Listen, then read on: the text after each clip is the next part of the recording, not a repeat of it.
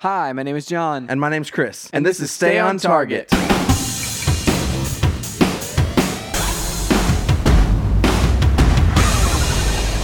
Hey, everybody. Welcome to Stay on Target. We are your hosts. You can find us online at stayontargetpodcast.com. That's right, John. This week, we are talking about the return of E3 in 2023. 2023 E3! They have already announced, but there are some possible some changes. It's gonna be interesting. So we'll talk about that a little bit later. Plus, we have some news. The news. But first, John, what have you been up to this week? Man, not much. It's gonna be a little bit of a boring time for me over here. But man, what have I been up to, Chris? Man, so I've barely got a couple matches in on Apex Legends, but Chris, I will regale you with the tale of Apex Legends for the last 2 weeks, right? So at the midway point of this season, they did a kind of the mid-season update, and I got on after that mid-season update being like, all right, sweet, let's do this, and input lag like no other. And so, like, to the point where, like, as one animations could not play on top of each other, or one animation couldn't interrupt with another one, but only on Xbox. So, it was basically unplayable for me for, like, a week and a half, 2 weeks, because everybody else, like, that was non-Xbox players would be, like, experiencing zero lag, and it was totally normal. And on mine, it was lag. There was a couple of workarounds that had varying degrees of success. You could plug in your controller directly, which, you know, at that point, it's like, well, that's lame. Or you could use an old Xbox One controller. So it was only on the Series controllers, like the Series X, Series S controllers. And it was just super weird. Made the game like super hard to like be competitive at, but with the workarounds, I was fine for, you know, a couple of days there. But after the latest, they did like a short, like hot fix. And it's good. All good now. But it was just very strange. Interesting. Because at first, like, you know, whenever, like, something like that happens and you're like, am I just, like, sleepy right now? Or is like, what's happening? Like, is this my game? Do I need to reset my internet? Like, I can't tell you how many times that first night that I, like, rebooted my Xbox. It was about 4 times I was like, well, let me clear the cat, like, change the MAC address. Let's see, you know, reset the whole internet in the house, you know, so, like, just to try to get, you know, some sort of a, like, thinking it was on my end, like my box wasn't interfacing with the servers well enough, but it was not. It was on their end. So, yeah, that's what I've been up to this week. Chris, what have you been up to this week?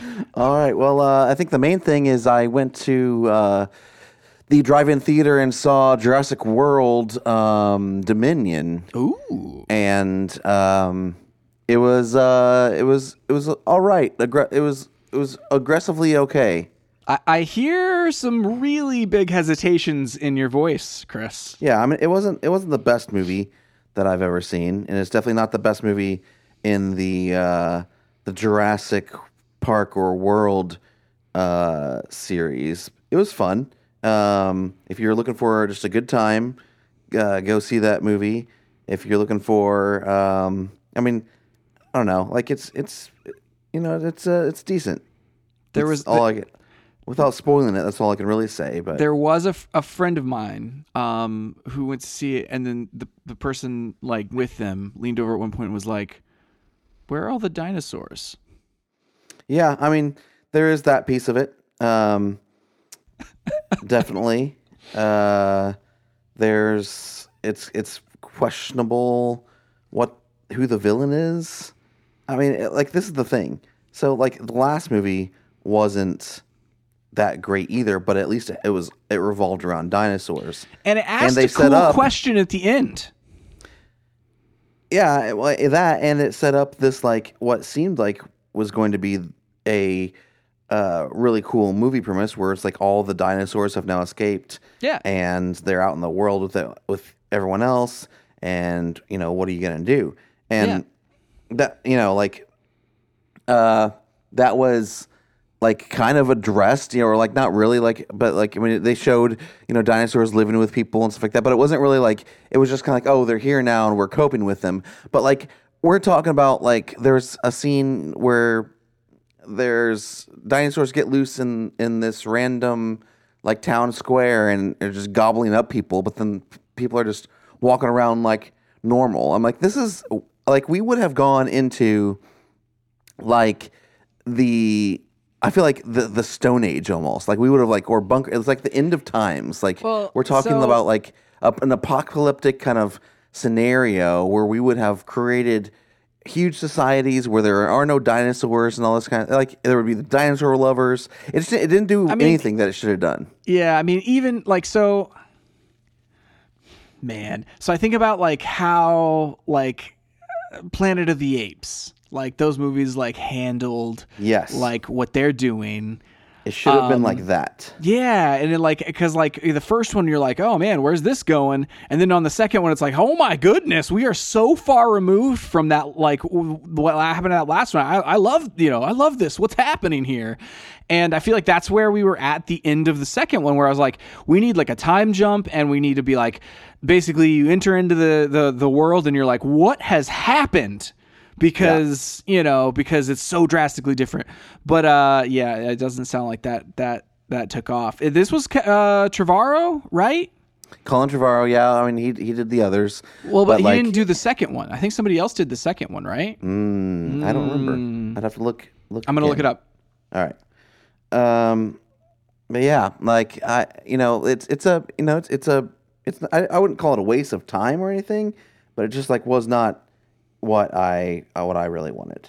Yeah, I mean, like, that's it's just a bummer. I love the original Jurassic Park, man. It is great. How was the returning cast? Returning cast was good. I'm still not, like, I wasn't sold on her in The Last Jedi either. Just, like, her acting, but Laura Dern didn't impress me here either. It feels like she's acting. The rest of the cast did great. And it was great to see them all together regardless. Oh, yeah. And I think they did a good job of, like, respecting who the characters are and were, and, like, that all felt really good. I just, like, I wish we had done something cooler with them. And, like, the older character, like, those characters don't meet, like, Chris Pratt's character until later, and, like, so, like, the newer characters, they're all just kind of separate, but then like they kind of, like, I don't know, it's weird, dude. It's hard to describe without getting really spoilery. Okay well, I'll have to watch it. It doesn't have good reviews on anything. Metacritic, Rotten Tomatoes, IMDb, like, none of it. No, like, people aren't super into it. No. So, and I went in with an open mind. Like, I went in, like, I didn't go in being like, I'm gonna hate this movie, right. Well, I guess, like, and the other thing was Fallen Kingdom didn't have great reviews either, but I actually kind of liked where it ended up. Like, I think, you know, it's like, it's just, it, I liked the first chunk. I didn't like the middle chunk, but I liked the back, like, the last, where we ended with Fallen Kingdom. I thought that was pretty cool. It was actually done by somebody else. It was done by J.A. Bayona, and who has done some, like, looks like some horror stuff. And yeah, Jurassic World. We've got Penny Dreadful. We've got Keen, The Impossible. Yeah, so it's like there's a, you know, and that's the thing. I this was like Trevorrow coming back to the franchise or whatever.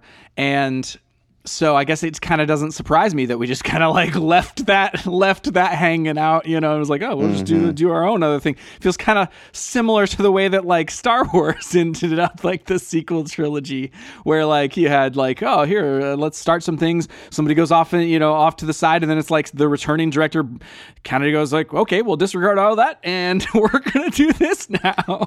Yeah, and it just wasn't a good, like, you know, like, if that was the goal, it wasn't a good replacement. I don't know.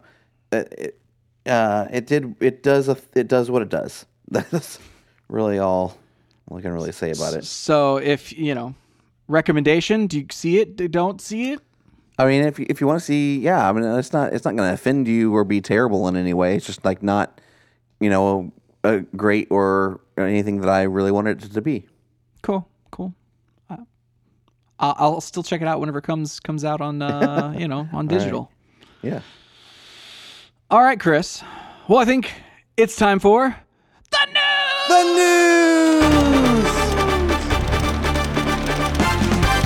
news. The news. Yes. Where do you want to start here, Chris? Okay. So let's go ahead and start with your news real quick. Okay. So the only thing here is the Skull and Bones video game from Ubisoft is back. Nice. And it has a release date. And I didn't think we were ever going to see this video game ever again, Chris.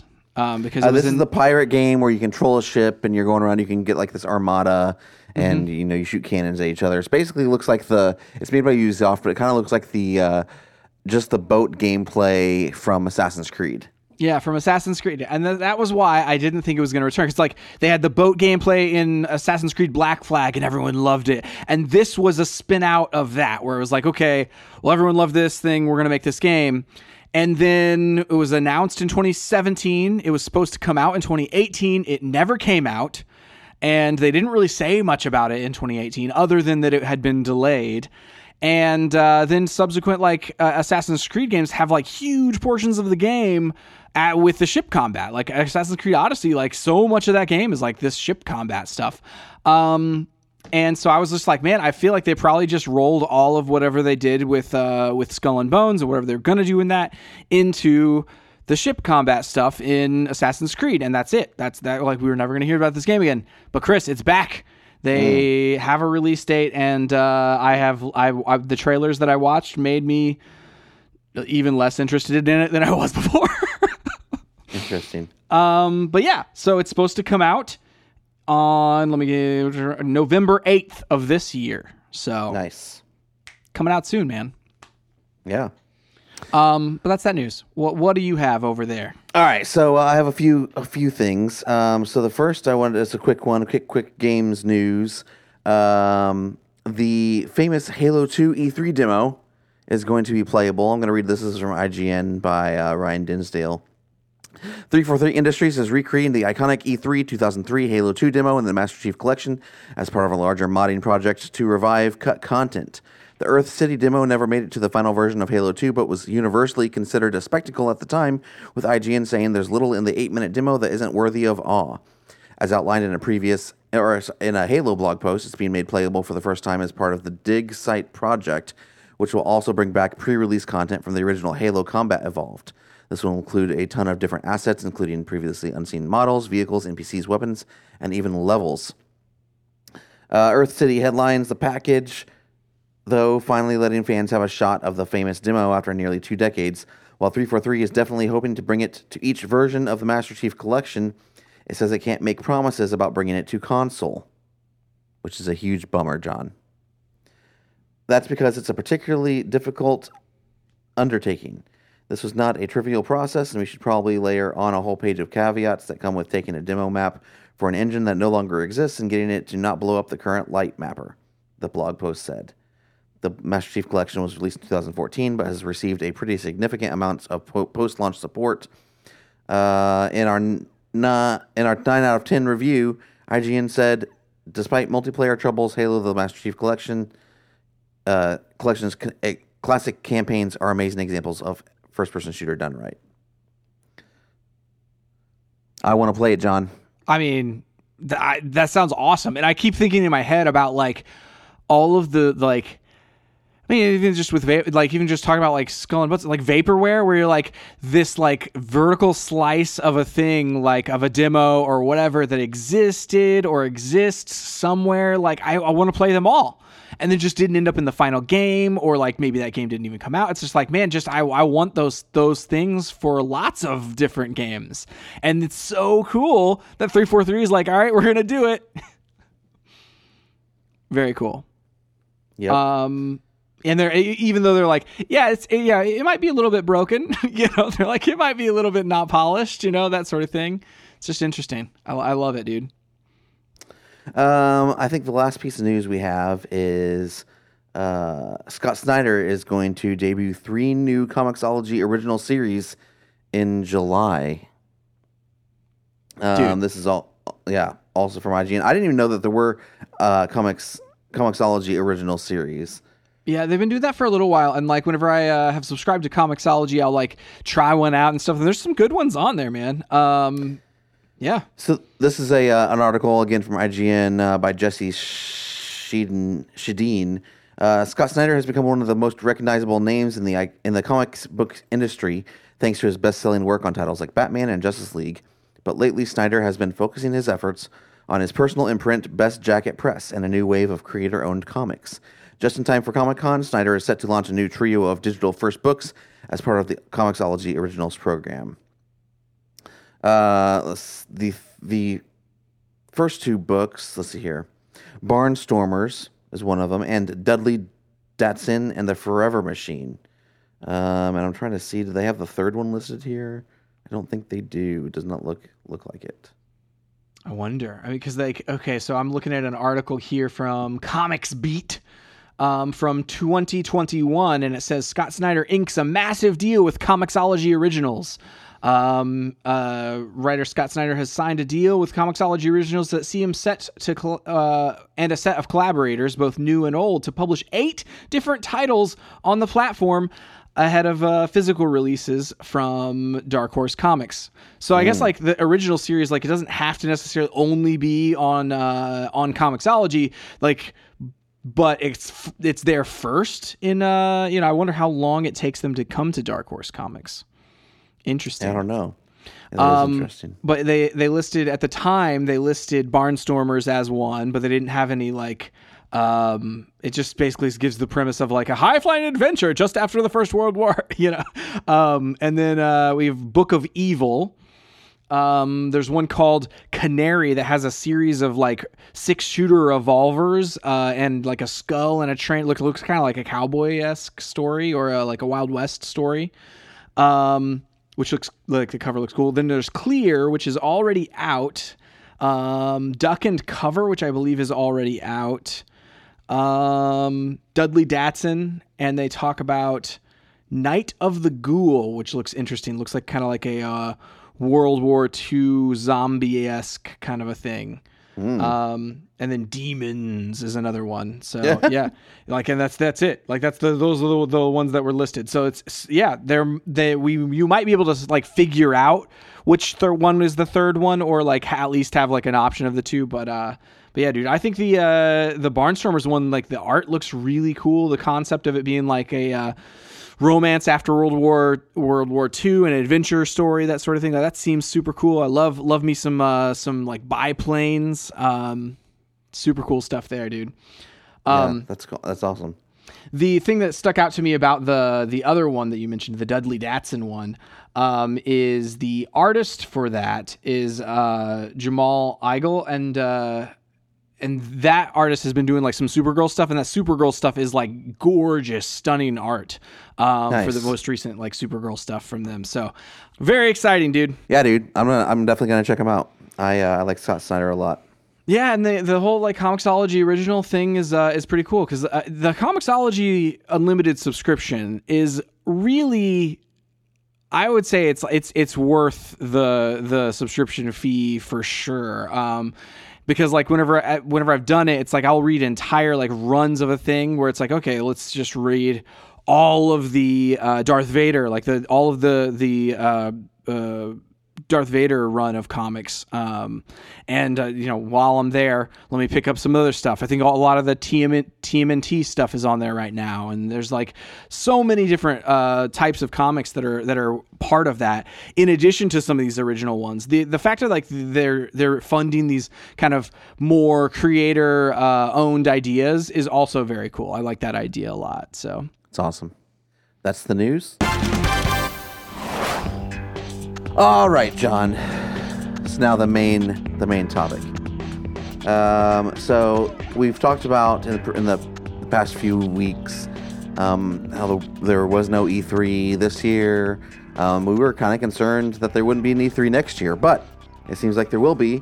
and but it's going to be a little bit different possibly. So I'm going to read, this is an article by Joe Screbbles from IGN. E3 2023 will be produced by the organizers of PAX and Star Wars Celebration. E3 organizer, the ESA, has announced that it will partner with ReedPop to produce E3 2023. ReedPop is best known for running the PAX, Star Wars Celebration, and New York Comic-Con events.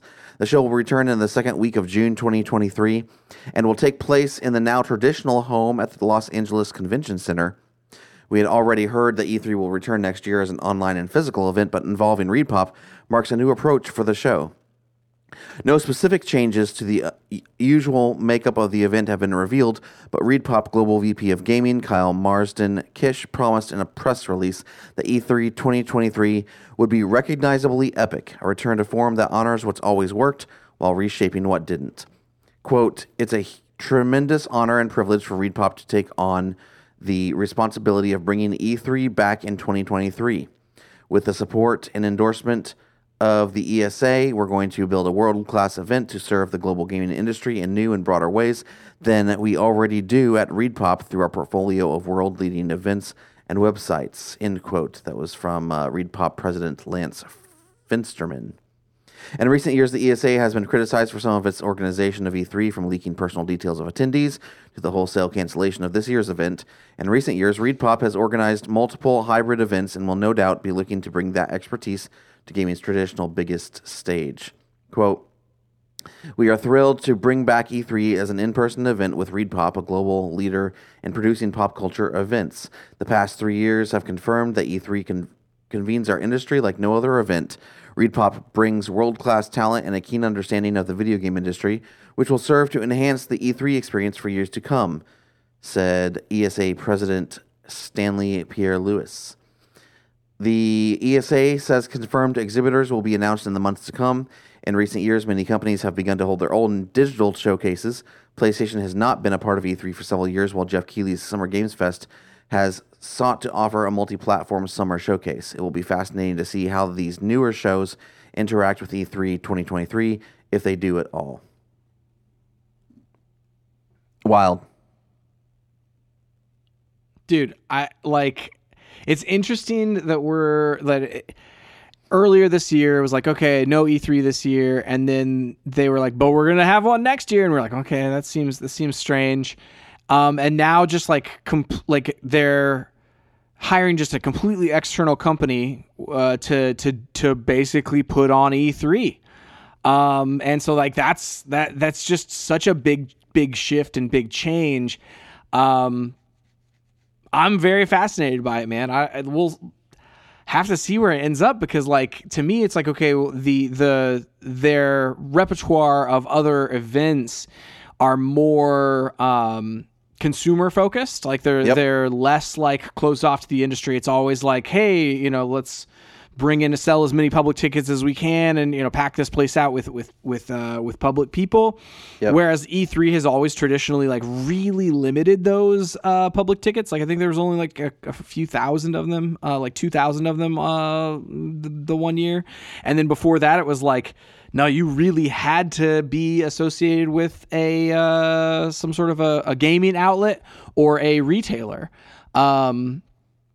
And so it's just interesting for this shift of this trade show to become a consumer show is what it seems like is going to happen with it. And to be honest, I feel like that's great. That's fine. If that's how it has to be to survive, that's awesome. I'm totally down with that. How do you feel about it? What's the, what's your take on that whole situation? Yeah, this is the thing. I definitely think it's a good move. We've kind of,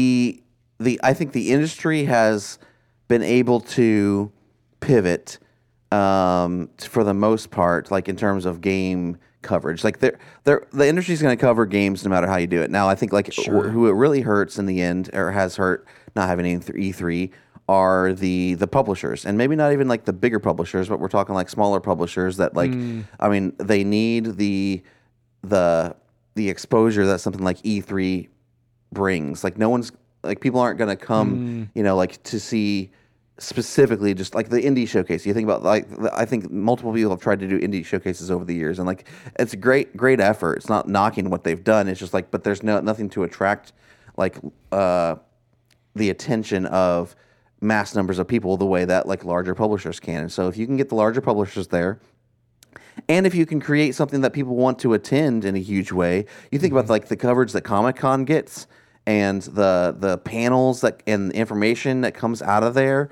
If you can duplicate that for the video game industry, and Comic-Con is a large, it's not an industry event. That's a consumer-facing event. Right. But so many things get announced there. Star Wars Celebration. Mm-hmm. Amazing event that people like travel from all across the globe for. Like that's if they can do the same kind of thing with E3, man, like this could be bigger and better than it's ever been. Mm-hmm. And honestly probably attract back people like PlayStation who are like, hey, we don't need this anymore. It's just a bunch of press. We can invite them to our headquarters if we want to. Like, and they'll show up because we're big enough to. But if they can, like, okay, now we're engaging with fans. This is a fan-focused event, and we're getting fans excited about what we're doing, and they're going to tell their friends, and it's going to be this huge, huge event. Like, I could see this really, really, like, gradually, like, maybe not even gradually, but, like, just morphing into something that it has probably needed to be for a while. Yeah. I mean, and... yeah, if you can get those big people back. You mentioned that, like, hey, you know, the kind of middle tier or like indie publishers like suffer a lot, and yeah, I could see that too from a perspective of like if you can show an indie game at an indie showcase all day long, right? Like, and it's like, okay, that looks kind of cool, but like the big thing is if you can get people to put their hands on it, and so like. Being at an event like a PAX or an event like, you know, what you know, E3 or whatever like that, you can get people's hands on it and be kind of in front of more people. And so like if you open up the doors for the public, like you can potentially be in front of even more people. So I feel like it's you're right. Like it's over the years, there's been a lot of kind of this like, move away from E3 from the big people because like they don't need it. And the indie people are like, no, we kind of need this. We need the connections. We need the hands on our games for people to experience them and be able to go out and say, hey, have you tried this indie game that no one's heard of yet? And so if they can kind of, you know, bring back the big ones and, in order to help kind of those middle tier and lower games, like I feel like it's a win, you know, it's like, I don't see how this could go worse than it has before. I guess is where I'm at, you know. It's like, because you gotta, like you said, you gotta do something, and they've almost waited too long to kind of make this shift in a lot of ways. Well, they've gotten to the point, and I guarantee that ReedPop is, you know, like has some kind of financial investment in this, because I mean, I honestly like the ESA, like, are they haven't done anything of substance over the past few years. Like, there's no way they have enough money, really. And I don't know that they like that they've been confident that they alone and under their own power could attract enough exhibitors and press and consumers back to the show in a way where they could even sustain themselves. And so, sure, I think ReedPop, they have the track record. They know what they're doing. Like they're gonna. I think there's gonna be a lot more like. Things that you kind of expect from these kind of events now, where like there's going to be a lot more panels with, you know, like fan favorite video game creators and reveals, and like I don't even know, like I'm sure they're behind the scenes like working on all this stuff. Creators, you know, from the like the Twitch space and things like that, like.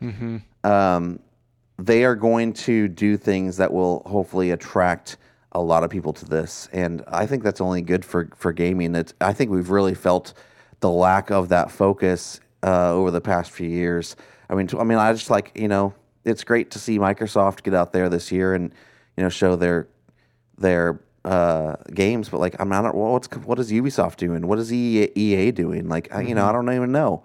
What are some smaller studios doing that you know are gonna have some cool games? There's no way to surface that. Like I know right now, I know more about what's coming to Disney Plus and Netflix than I do what's coming to the video game landscape. Yeah, that's a solid point because like. Without that big like tent pole kind of like, hey, here's your time to say something, and give everybody like the roadmap for what's happening.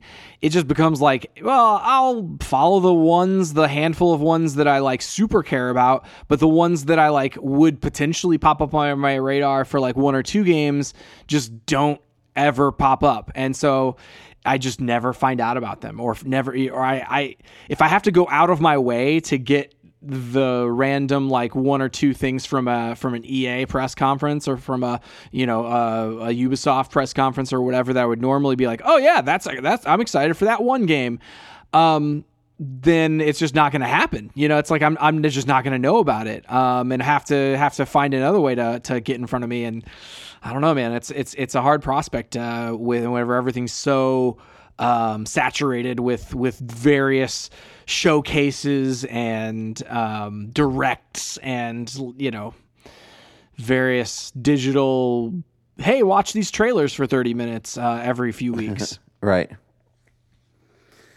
But I'm pumped, man. I think it's going to be good. I think it's going to be fun. I'm looking forward to it. It actually makes me excited about E3 next year in a way that I, like, haven't been in years. Yeah. Yeah, and also, if anybody ever was like, hey, you know, that's like on my, you know, they'll dream list, the bucket list, whatever, like, you know, you might have a better shot at going and now more than ever. Yeah, you know definitely. What I mean? Well, yeah, like, because before it was like there was a limited amount of consumer badges and like it was just like a lottery system or like I feel like hopefully you can just buy a ticket to this thing and go if you want to go. Yeah, dude, I mean, and that's that would be awesome. Like if just anybody who's just like, hey, I've always wanted to go to E3, like if anybody can just do that now, that's great. Yeah, be amazing. Go. Yeah, just go. Pick up and go.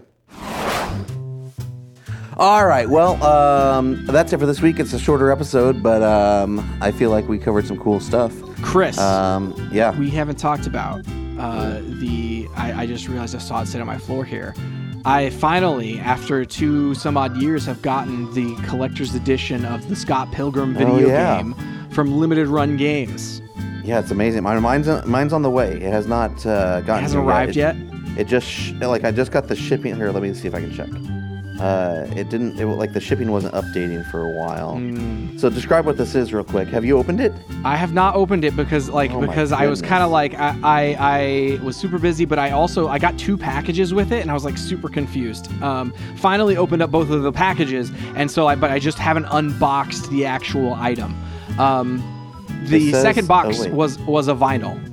I got the vinyl shipped separately from the actual box, which is weird because that's the thing we were waiting on the entire time. They held off on shipping the entire order until both items were like ready, but like then they ship them separately. It was very strange. I should get mine on Saturday.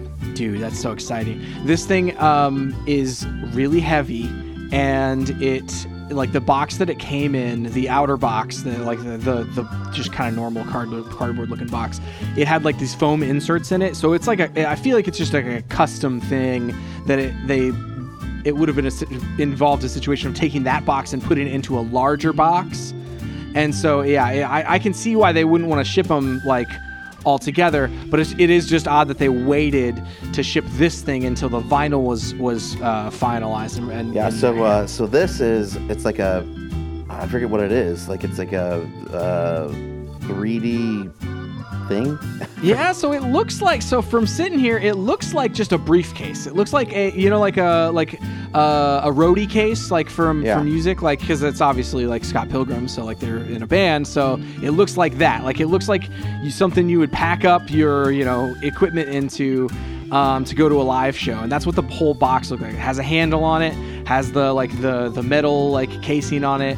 It's like a flight case, and it's super heavy, and it's got a little standee in it. I think it's got like a little like where they pops out and it's like a display piece for my shelf. I'm also looking at my shelf thinking, I don't think that my shelf is necessarily high enough over there to fit this thing, so I gotta figure out a way to display it. Nice. Anyway, we'll talk about it next week on the podcast whenever you get yours and I open this thing and we like kind of maybe look through them a little bit. So yeah, sounds great.